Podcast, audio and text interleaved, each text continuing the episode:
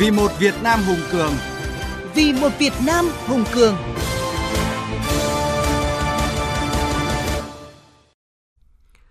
Thưa quý vị và các bạn, trong dự thảo phương hướng phát triển kinh tế xã hội 5 năm giai đoạn 2021-2025 và dự thảo chiến lược phát triển kinh tế xã hội giai đoạn 2021-2030 đều nhấn mạnh nội dung tiếp tục phát triển toàn diện nguồn nhân lực, khoa học công nghệ, đổi mới sáng tạo gắn với khơi dậy khát vọng phát triển đất nước, lòng tự hào dân tộc, ý chí tự cường và phát huy giá trị văn hóa con người Việt Nam. Nếu như thể chế, hoàn thiện cơ sở hạ tầng, phát triển nguồn nhân lực tiếp tục là ba khâu đột phá được xác định, thì khoa học công nghệ, đổi mới sáng tạo và chuyển đổi số mang tính bao trùm trong mọi lĩnh vực được xác định sẽ tạo bứt phá về năng suất, chất lượng, hiệu quả và sức cạnh tranh cho đất nước ta thời gian tới. Chắc chắn đây là chủ trương đúng đắn bởi không chỉ nước ta mà các nước trên thế giới đều đang hướng đến. Nhưng câu hỏi lớn lại là làm sao để đổi mới sáng tạo thực sự trở thành động lực mới cho tăng trưởng và phát triển đất nước nhanh và bền vững. Đây là nội dung được đề cập trong chuyên mục Việt Nam Hùng Cường hôm nay. Câu chuyện thực tế tại công ty cổ phần giống cây trồng Trung ương Vinasit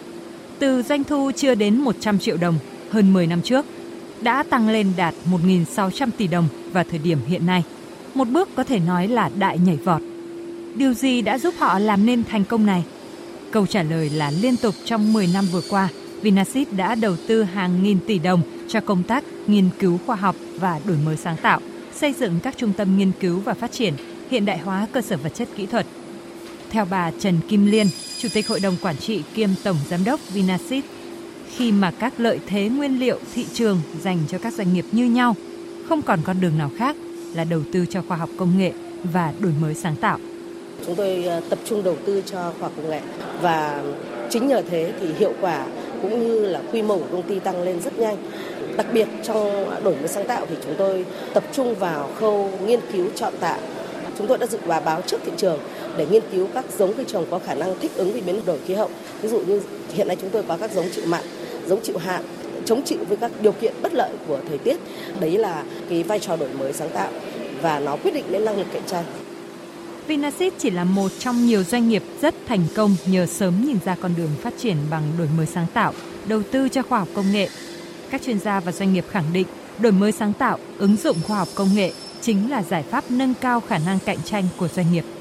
Đổi mới sáng tạo và chuyển đổi số hiện nay là một trong những yếu tố bắt buộc để chúng ta có cái lợi thế cạnh tranh, để chúng ta đứng trên một thế giới phẳng. Để muốn để cạnh tranh được thì việc đổi mới công nghệ để đáp ứng được các cái sản phẩm mà có cái chất lượng cao vào được các thị trường mà chúng ta đã ký kết hiệp định FTA là hết sức là cần thiết. Khi chúng ta làm ra một đồng, khả năng là chúng ta sẽ phải trả 70 hào cho cái công cụ sản xuất. Thì đây là một nghiên cứu của Đại học ờ, MIT về công nghiệp 4.0 và nghiên cứu này đưa ra cái đây 3 năm và đấy là cái lời cảnh tỉnh cho tất cả doanh nghiệp khi chúng ta cần phải cạnh tranh. Thì nếu mà chúng ta chỉ dùng sức hoặc chỉ dùng tiền thì chúng ta cũng sẽ thua vì chúng ta chỉ tương đương với 3% giá trị của cái sản phẩm cuối. À, chính vì thế thì chúng ta sẽ phải đi vào đổi mới công cụ và đấy là cái vai trò mà tôi nghĩ rằng là đổi mới sáng tạo là quan trọng nhất trong cái cuộc cạnh tranh của doanh nghiệp. Nhiều năm qua trong nghị quyết của Trung ương và trên thực tế, Đảng, Nhà nước luôn xác định doanh nghiệp là tế bào của nền kinh tế. Nếu như tế bào khỏe mạnh phát triển thì cơ thể của toàn nền kinh tế khỏe mạnh. Nếu doanh nghiệp bứt phá thì nền kinh tế bứt phá, người đứng đầu chính phủ Thủ tướng Nguyễn Xuân Phúc đã nhiều lần nhấn mạnh khi tài nguyên thiên nhiên cạn kiệt thì tài nguyên đổi mới sáng tạo phải là động lực để phát triển. Chúng ta cần tìm ra điểm kích hoạt khuyến khích doanh nghiệp hăng hái đầu tư cho nghiên cứu phát triển chứ không chỉ kêu gọi bằng lời nói cho nên cùng một chính sách pháp luật và ngân sách kể cả tín dụng cho công nghệ và con người của nhà nước cần khẳng định trung tâm đổi mới sáng tạo phải từ doanh nghiệp phải lấy các loại hình doanh nghiệp làm trung tâm trong đổi mới sáng tạo và công nghệ. Nếu như trước đây, 70% đầu tư cho khoa học công nghệ là từ ngân sách nhà nước, 30% từ doanh nghiệp, thì nay là 50-50. Thế nhưng tỷ lệ này còn thấp. Cái khó là hiện nay ở nước ta, trên 90% là doanh nghiệp nhỏ và siêu nhỏ. Nhận thức về việc đầu tư cho khoa học công nghệ, đổi mới sáng tạo còn hạn chế, như nhận định của tiến sĩ Nguyễn Quân, Chủ tịch Hội Tự động hóa Việt Nam, nguyên Bộ trưởng Bộ Khoa học và Công nghệ. Để mà đổi mới công nghệ tạo ra một cái sản phẩm mới đòi hỏi có sự đầu tư rất lớn. cho nên là rất nhiều doanh nghiệp thì khi còn là doanh nghiệp nhỏ thì người ta chưa có điều kiện và người ta cũng chưa quan tâm mặc dù là người ta rất mong muốn nhưng khi họ đã tích lũy được một cái nguồn lực nhất định về vốn về con người thì họ bắt đầu nghĩ đến việc là phải ứng dụng các công nghệ mới để thay đổi công nghệ để tạo ra nhiều sản phẩm mới để nó thích ứng với cái sự phát triển của nền kinh tế. Để giải bài toán này cho doanh nghiệp, chia sẻ câu chuyện thành công của Hàn Quốc trong phát triển công nghệ, từ đó giúp kinh tế Hàn Quốc tăng trưởng rất nhanh, nhất là giai đoạn đầu những năm 90 của thế kỷ trước. Tiến sĩ Kim Dong-hwa, nguyên Viện trưởng Viện Khoa học và Công nghệ Hàn Quốc, hiện là Viện trưởng Viện Nghiên cứu Việt Nam Hàn Quốc, cho rằng Tôi nghĩ có thể có nhiều cách. Thông thường thì chúng ta phải đi từng bước một hoặc cũng có thể nhảy vọt. Tuy nhiên tại Việt Nam, hiện nay xuất phát điểm của Việt Nam còn thấp nên tôi nghĩ có thể đi tắt đón đầu, nhảy vọt bằng cách chúng ta mua công nghệ về, sau đó từng bước bù đắp và làm chủ công nghệ để từ đó đi đến cái đích đã định. Đi tắt đón đầu ứng dụng khoa học công nghệ mới, đổi mới sáng tạo trong định hướng phát triển gắn với thị trường, tạo không gian rộng mở phát triển doanh nghiệp đổi mới sáng tạo. song như vậy là chưa đủ để tạo sự phát triển bứt phá cho đất nước. Bởi nói như các chuyên gia, thì cùng với doanh nghiệp sáng tạo, Việt Nam phải có chính phủ sáng tạo và nhân dân sáng tạo.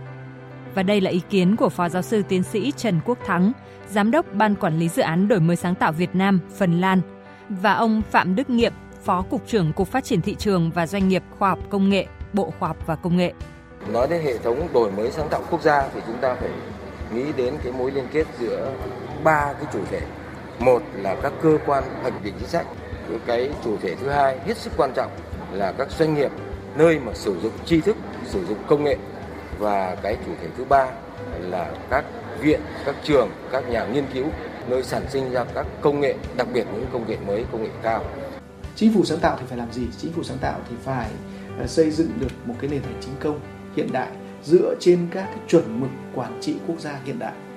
và có một nền tảng quản trị hiện đại là một cái platform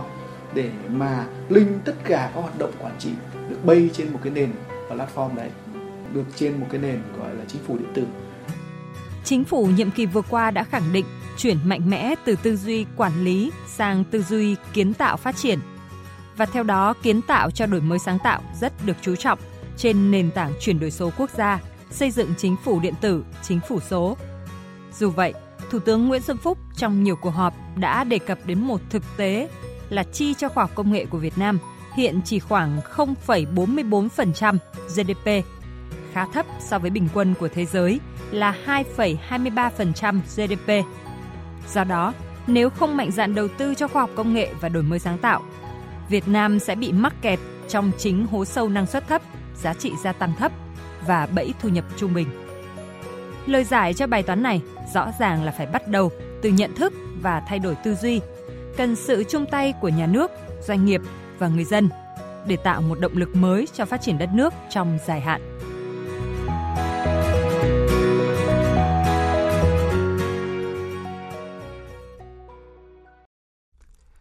Quý vị và các bạn vừa nghe bài viết đề cập nội dung làm thế nào để đổi mới sáng tạo thực sự trở thành động lực mới cho tăng trưởng, phát triển đất nước nhanh và bền vững –